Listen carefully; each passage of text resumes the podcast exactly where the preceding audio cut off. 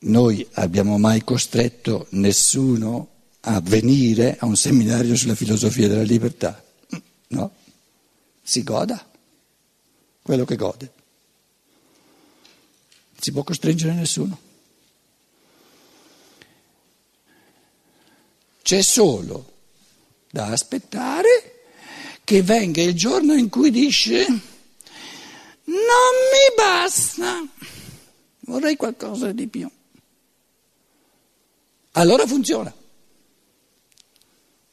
Figlio prodigo, è andato via, finché gli bastava il patrimonio del padre, eh, spemperato. Alla fine c'erano soltanto le ghiande che non poteva neanche mangiare lui perché doveva mandarle ai porci. A un certo momento dice, no, no, no, no, queste ghiande scarse non mi bastano, torno dal padre.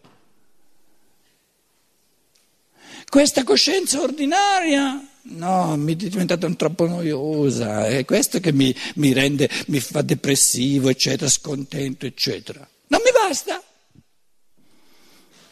Bene. Leggi tre litri al giorno, bevi tre litri al giorno di filosofia della libertà e scoprirai che c'è di meglio. Quindi stiamo aspettando che la gente che dice non mi basta, è troppo noioso quello che c'è, diventi sempre più numerosa. Io naturalmente ho la prospettiva di fare un sacco di soldi, tra l'altro quello, eh, ma quello non è l'aspetto più importante. Perché, eh, siamo sinceri, se l'essere umano fosse veramente tale che la coscienza ordinaria in tutto e per tutto gli basta, lo rende felice, lo rende pieno, sarebbe assurdo parlare di qualcosa che gli manca. Quindi partiamo dal presupposto che prima o poi ogni essere umano per natura arriva al punto da dire voglio qualcosa di più.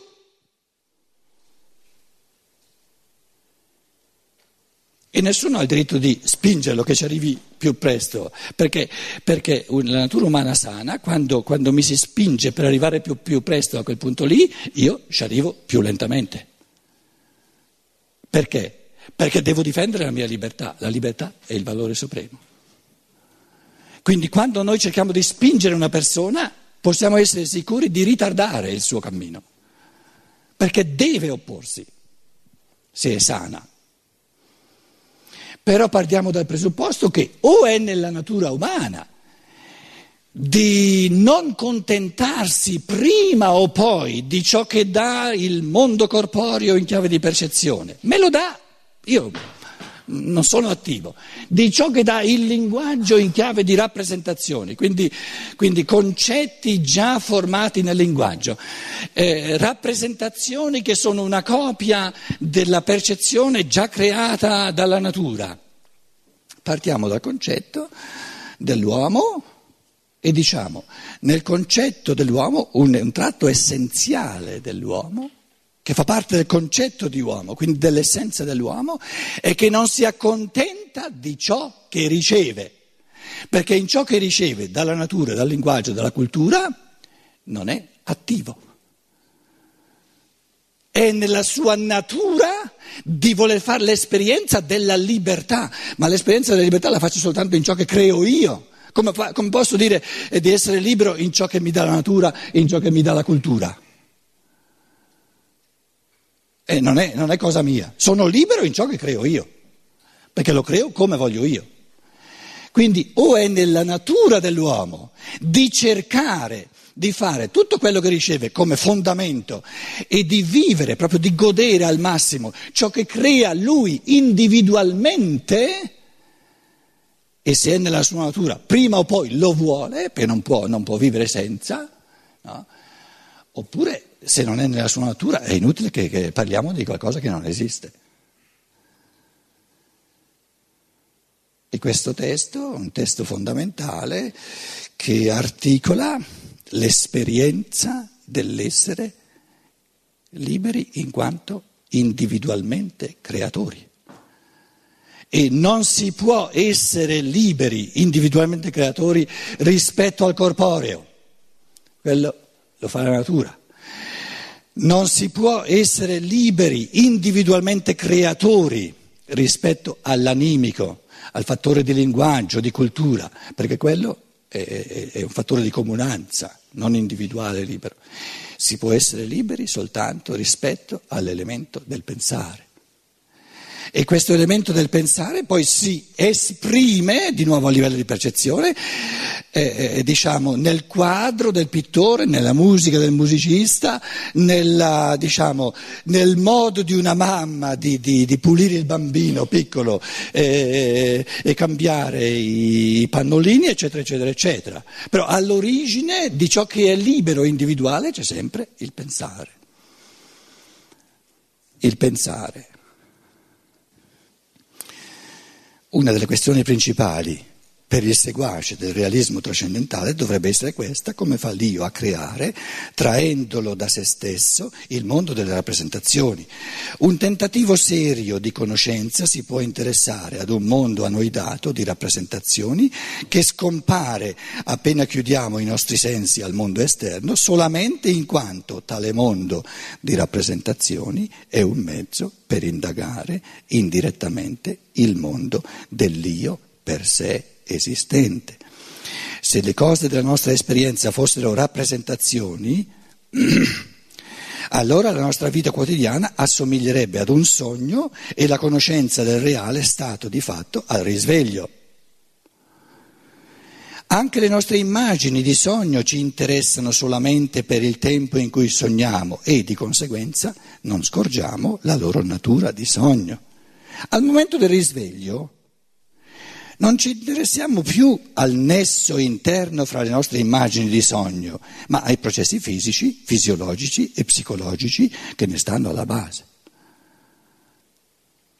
Non mi interessano più le immagini di sogno quando mi sveglio, ma, ma mi chiedo cosa ha creato queste immagini di sogno? Qual è la realtà che, che ha proiettato queste immagini di sé?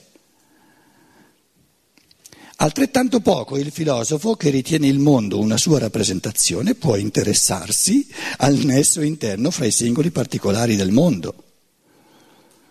Nel caso che egli ammetta ancora l'esistenza di un io reale che proietta, che crea queste immagini sognanti che noi chiamiamo rappresentazioni, non si domanderà come una delle proprie rappresentazioni si connetta con un'altra, ma che cosa avvenga nell'anima che è da lui indipendente, mentre la sua coscienza contiene una determinata serie di rappresentazioni.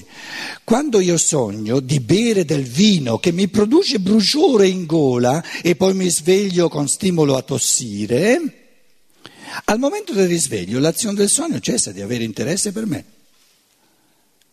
Un momento, ah, in Germania può darsi che, che, che, se la passi stai scrivendo una cosa del genere, ma in Italia, nel paese del Chianti, io sono, sto bevendo vino nel sogno. E se mi sveglio e sento bruciore di gola.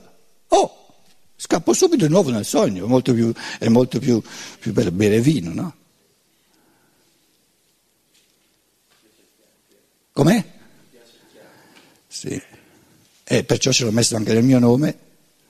Quando i tedeschi mi dicono come si pronuncia, io dico come Chianti, Archianti dicono poi.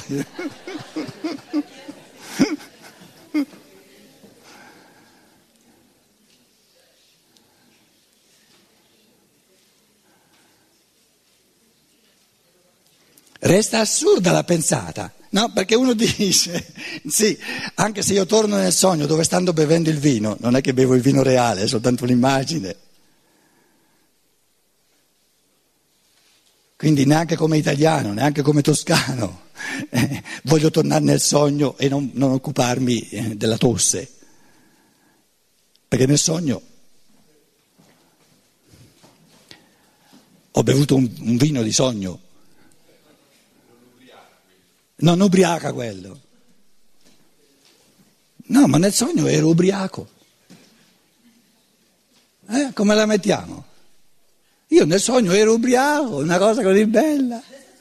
Voglio tornare ubriaco, dai.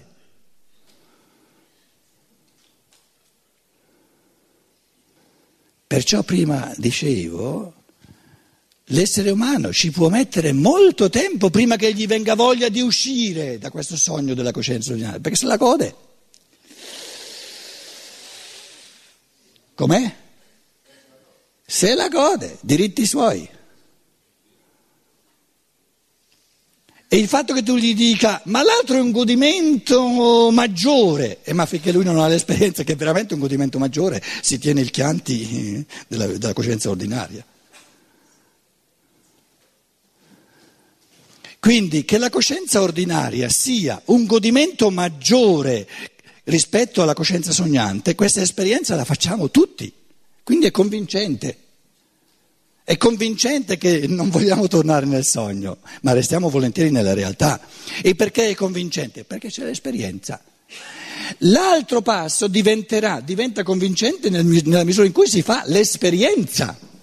E allora non si può più tornare indietro però bisogna fare l'esperienza. Vale, funziona nella misura in cui se ne fa l'esperienza.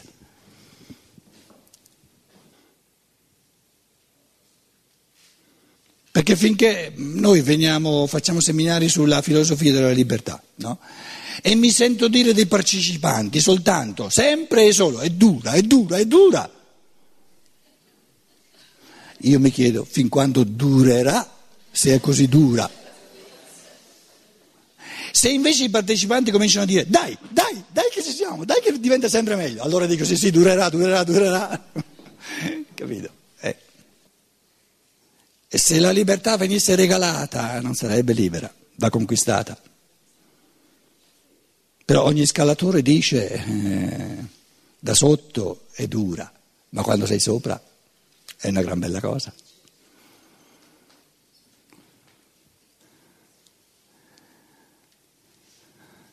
Allora io vi dico soltanto, se non molliamo, non ci pentiremo.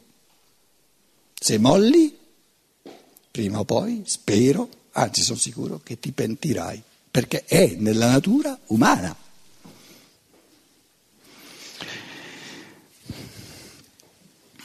Al momento del risveglio, l'azione del sogno cessa di avere interesse per me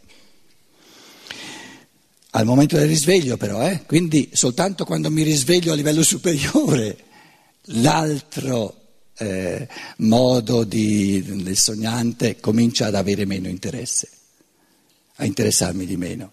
Quindi il presupposto è di essermi svegliato, perlomeno incipientemente, non soltanto di averne sentito parlare o di averne il concetto intellettuale senza l'esperienza.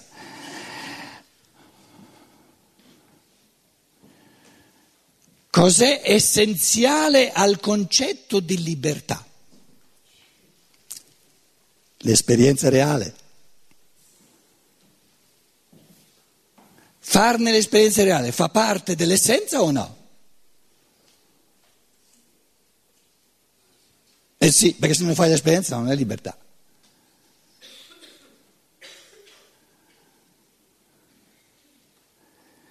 Quindi l'essenza di ogni concetto non è mai un puro fattore intellettuale, è sempre una realtà, un'esperienza. Cos'è l'albero? Un'esperienza reale dell'essere umano.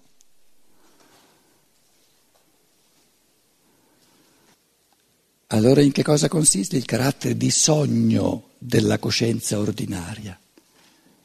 Che abbiamo ridotto, to, ridotto tutto a concetti astratti, senza spessore reale di esperienza.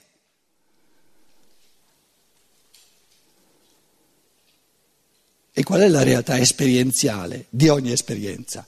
Il pensare.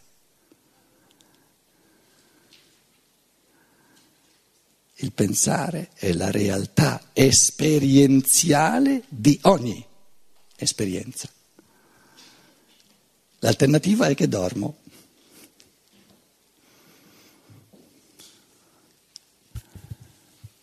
Scusa, il pensare che è il pensatore, giusto? Il pensatore è una potenzialità. Perché è, quello, è colui che pensa, è colui che fa l'esperienza, il pensare al momento che intuisce un concetto, una... Eh, allora devi distinguere il pensatore, no? eh, il linguaggio italiano, qui i toscani il linguaggio ce l'hanno, dovremmo chiedere a Dante. Eh? Secondo me Dante ti direbbe non stai di- distinguendo tra pensatore e pensante. Il pensatore è una pura potenzialità al pensare, il pensante è il pensatore in atto, di quello parlavi tu, e lo chiami pensatore, no, no, no, no, no.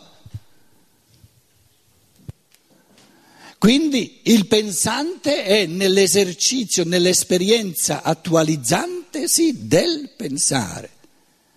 E che cosa si, si, attualizza nel pensare? Il pensatore diventa realtà. Il pensatore diventa realtà in quanto pensante. Ma nessun pensatore diventa automaticamente pensante, se no sparirebbe la libertà.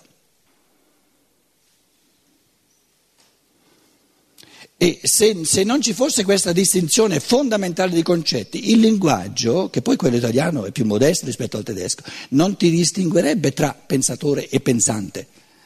Ve lo dicevo che l'arte del pensare è l'arte del distinguere. E se uno legge, legge, Rosmini, lasciamo da parte Tommaso d'Aquino che ha scritto in latino, no? parlava in latino, Rosmini, italiano, se tu confondi leggendo Rosmini tra pensante e pensatore, ti pigli di quelle, di quelle sberle e dici no, no, no, vai a, vai a fare qualcosa d'altro, lascia, lascia perdere.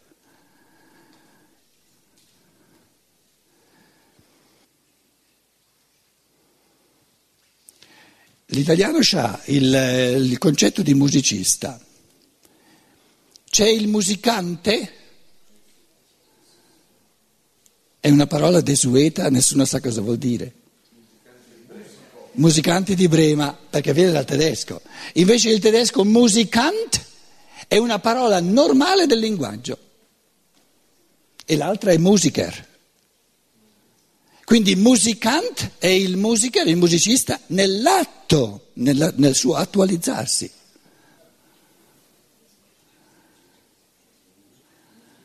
Quindi in italiano non ha bisogno di essere musicante, i soldi se li piglia come musicista.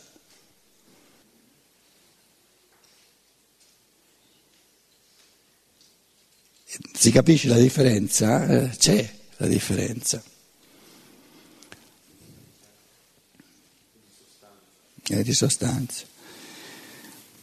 In maniera analoga il filosofo che è persuaso della natura rappresentativa del mondo deve saltare subito da questo all'anima reale che vi sta dietro. Peggio si sta certamente nel caso dell'illusionismo che nega completamente dietro le rappresentazioni l'io in sé o perlomeno lo ritiene inconoscibile.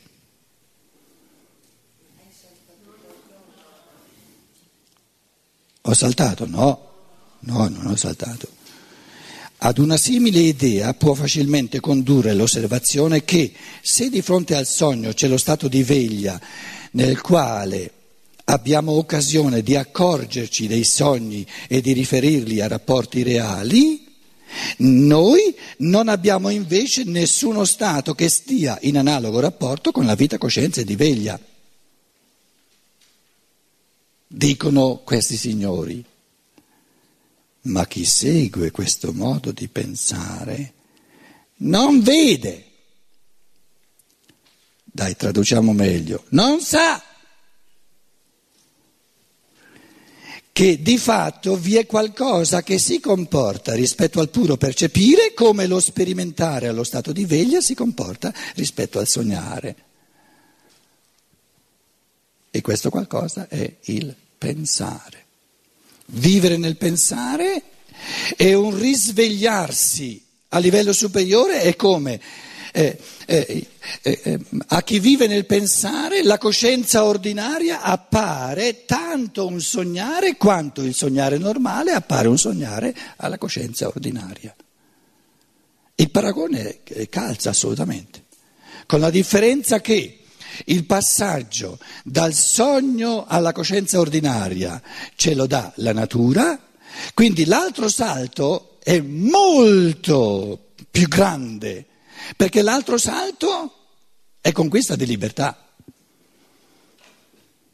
Quindi in un certo senso, diciamo, da un punto di vista morale, da un punto di vista di autorealizzazione dell'essere umano, il passaggio dal sogno alla veglia è un piccolo salto qualitativo, perché tutti e due me li dà la natura.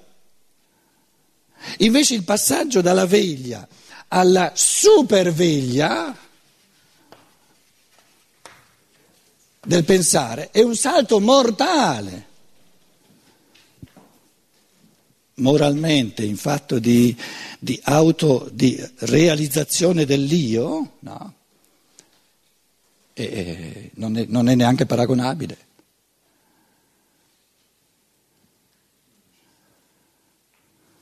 Uno direbbe, ma il concetto dell'albero ce l'ho già ce l'ho già allo stato di veglia, l'albero, l'albero, so cos'è l'albero. Quindi, in quanto a contenuto conoscitivo, contenuto intellettivo del concetto di albero, in fondo ce l'ho già. Quindi ciò che avviene di nuovo in questo stato di, di veglia non è il fattore intellettivo, ma il fattore morale del creare la libertà. Quindi l'io libero, pensante, creatore pensante, viene creato dal nulla della coscienza desta ordinaria. Quindi da un punto di vista conoscitivo, la coscienza desta ordinaria c'è già tutto nel linguaggio. Quindi non è che io aggiungo altri elementi al concetto di albero ne faccio un frammento morale del mio io. Quindi il mistero della libertà è la creazione dell'io. I contenuti conoscitivi del mondo, intellettuali, ci sono già tutti, li contiene il mondo della percezione, li contiene il linguaggio con le parole, ogni parola è un concetto. È quello che dà gioia. Perché uno dice sono io, sono io, sono io. Archimede dice no, ho capito, eureka, eureka, ho trovato, eureka. Ho afferrato, eureka.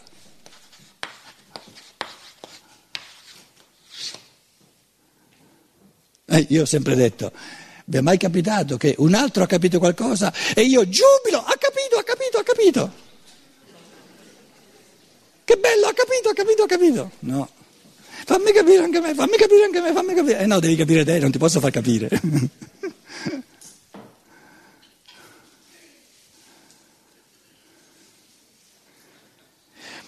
Il, il, liceale, il ginnasiale è seduto al tavolino e sta eh, alle prese con un, con un, teorema o con un'equazione, eccetera, no? Ci ha lavorato eh? e l'equazione, siccome c'è il, il, dove alla fine ci sono i risultati, il risultato è sempre sbagliato, eh? perché bisogna fare tutti i passaggi, eh? non basta avere il risultato finale. Dopo una settimana, un buco nel, nel, nel, mm, nel soffitto perché ha trovato la risposta. L'ha trovata, l'ha trovata, l'ha trovata. Il fratellino sta lì seduto accanto. Il fratellino ha otto anni e vede questa gioia. Dai, anche a me, anche a me, anche a me, anche a me, anche a me.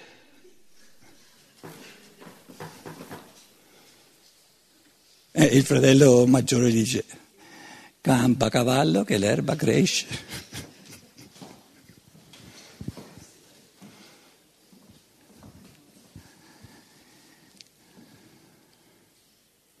Se il cavallo campa, l'erba continua a crescere.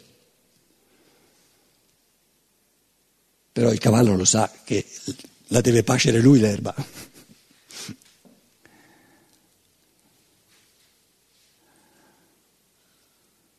Però cosa si manifesta nel bambino piccolo?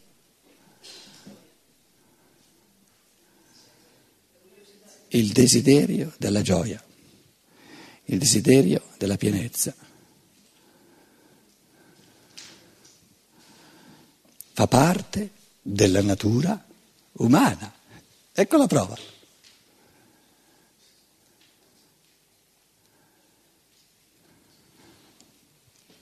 Nove. All'uomo ingenuo non si può imputare il difetto di perspicacia su cui si accenna qui. Il tedesco è un po' più semplice.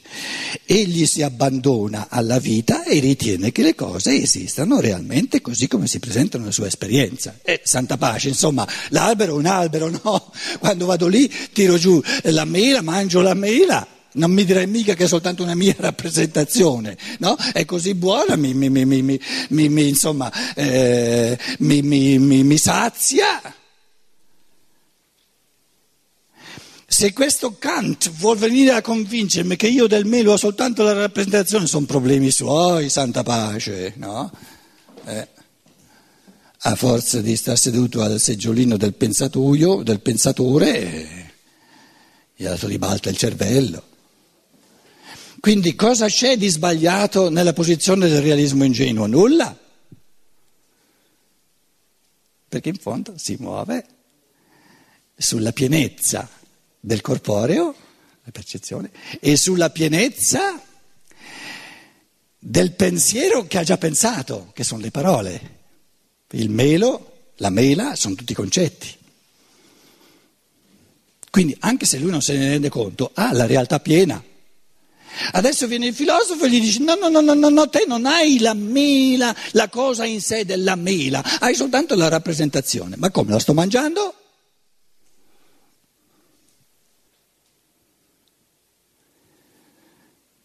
La tua bocca, non hai la cosa in sé della bocca, hai la rappresentazione della bocca. Il gusto non è la cosa in sé del gusto. Come fai a sapere cos'è la cosa in sé del gusto? Hai la sensazione del gusto. Ma se la sensazione del gusto e il gusto in quanto cosa in sé sia la stessa cosa, tu non lo puoi sapere. Hai la sensazione del gusto, ma non è la cosa in sé del gusto, la sensazione del gusto.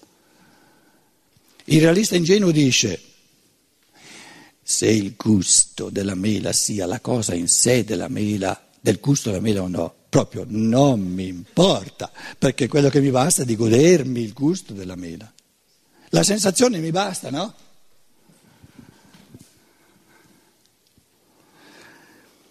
All'uomo ingenuo non si può imputare il difetto di perspicacia su cui si accenna qui. Egli si abbandona alla vita e ritiene che le cose esistano realmente così come si presentano alla sua esperienza. Il primo passo da muovere per superare questo punto di vista può però solo consistere nella domanda come si comporta il pensare rispetto alla percezione. Quindi il primo passo, diciamo, che va oltre l'atteggiamento spontaneo del realista ingenuo, non è quello di porre un dogma, che poi è un dogma che dice io di tutte le cose ho soltanto la rappresentazione e non ho la cosa in sé. No, è quello di chiedersi, c'è forse qualcosa, mentre io interagisco con le cose, mentre mangio la mela e me la gusto, eccetera, eccetera, c'è forse qualcosa, e, e, e, e, non mi manca nulla, c'è forse qualcosa in questo che non mi manca nulla che io non ho ancora portato abbastanza coscienza. Soltanto questa domanda è legittima, perché l'esperienza è che non manca nulla. La mela è buona, non mi manca nulla. Quindi se qualcuno viene e mi dice guarda che guarda, il fenomeno te lo puoi gustare ancora di più, allora il pensiero, mm, come dire, sano dice allora non sarà che ci manca qualcosa, ci manca qualcosa nella mia coscienza. C'è ancora qualcosa che io posso portare a coscienza di più di questo fenomeno e non dire che al fenomeno manca qualcosa. E questo qualcosa che c'è, che c'è, e che però io posso portare ancora più a coscienza e quindi goderlo ancora di più, gustarlo anche quello, oltre a gustare la mela o la pesca, è il pensare. Ma c'è, perché senza il pensare non posso eh, sapere che là c'è un albero di meli, di un melo e tiro giù la mela e la mangio. Sono sempre nel pensare. E siccome ci sono sempre e siccome lo produco io a livello spontaneo, mm, non lo porto più di tanto a coscienza. E la filosofia della libertà ti dice, nella misura in cui lo porti a coscienza, tu porti a coscienza un elemento che più lo porti a coscienza, più diventi attivo in questo elemento e più ti dà ancora più soddisfazione che non tutte le mele di questo mondo. Quella soddisfazione resta, naturalmente, non te la porta via nessuno, ma quell'altra, provaci, prova a gustare quell'altra.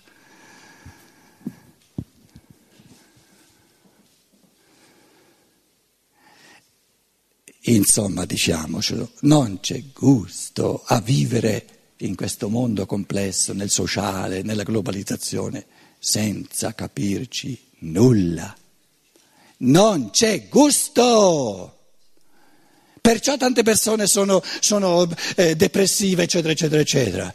E la filosofia dice, c'è gusto. C'è gusto, e sempre più gusto, nella misura in cui capisci di più, capisci, capisci i nessi e connessi, eccetera. Cosa, la, la, borsa, cosa ha a che fare con le, le speculazioni eh, de, delle, degli immobili in America, eccetera, eccetera. Più tu capisci col pensare i nessi e più c'è gusto, perché capisci. Il gusto supremo della vita è il capire, però te lo devi conquistare, se no non c'è gusto. C'è un limite al capire. No, no, no. Quindi non c'è un limite al gustare.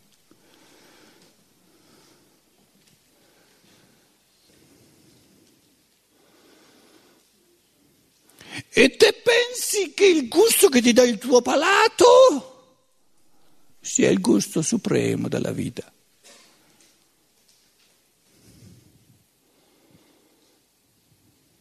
Dai, vai all'altro mondo, datti una guardata intorno, cosa si gustano gli angeli? Perché capiscono un paio di cose più di te, cosa si gustano gli arcangeli, cosa si gustano i troni, i cherubini, cosa si gusta il logos, fatti venire una voglia dai, datti, di tornare giù alla terra e, e, e con, con, con, con la pretesa di gustare un po' di più.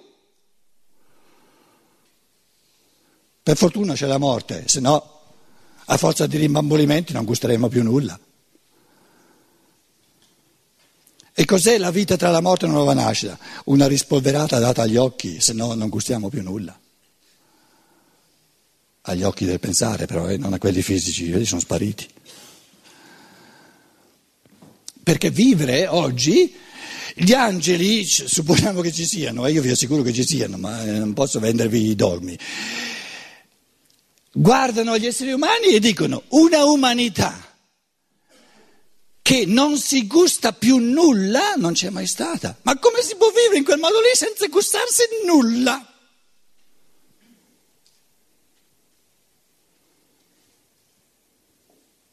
L'unica cosa che gli angeli non si sanno spiegare è che il suicidio non aumenti all'infinito. Al che gli angeli si dicono, ma se è vero che sono, restano pochi quelli che si suicidano, vuol dire che in fondo l'essere umano non molla, resta sempre col desiderio di poter gustare un po' di più. Non è solo che non ha ancora capito che per gustare un po' di più deve fare lui un po' di più.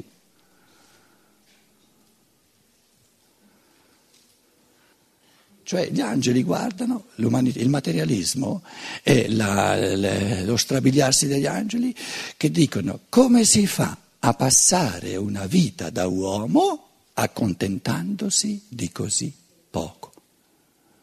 Cari esseri umani, muovetevi a morire, venite su una monospia a dircelo perché noi proprio non lo capiamo, non riusciamo a capirlo come si possa vivere tutta una vita gustandosi quasi nulla. Che la bistecca viene gustata di più che non un concetto, ma è da matti.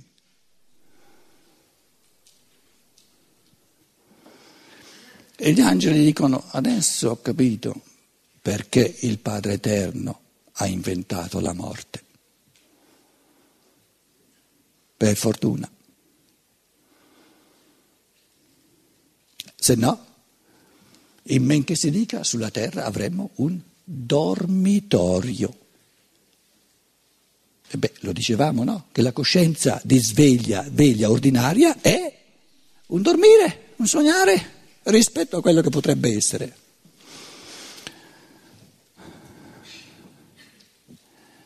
Io qui sto dicendo delle cose così madornali, sperando di, di, creare una suspense, vedo la Luciana che guarda l'orologio e dice quando è che finisci? Allora, siccome è lei a comandare, non io, facciamo una pausa, dai, e dopo vediamo cosa avete da dire voi.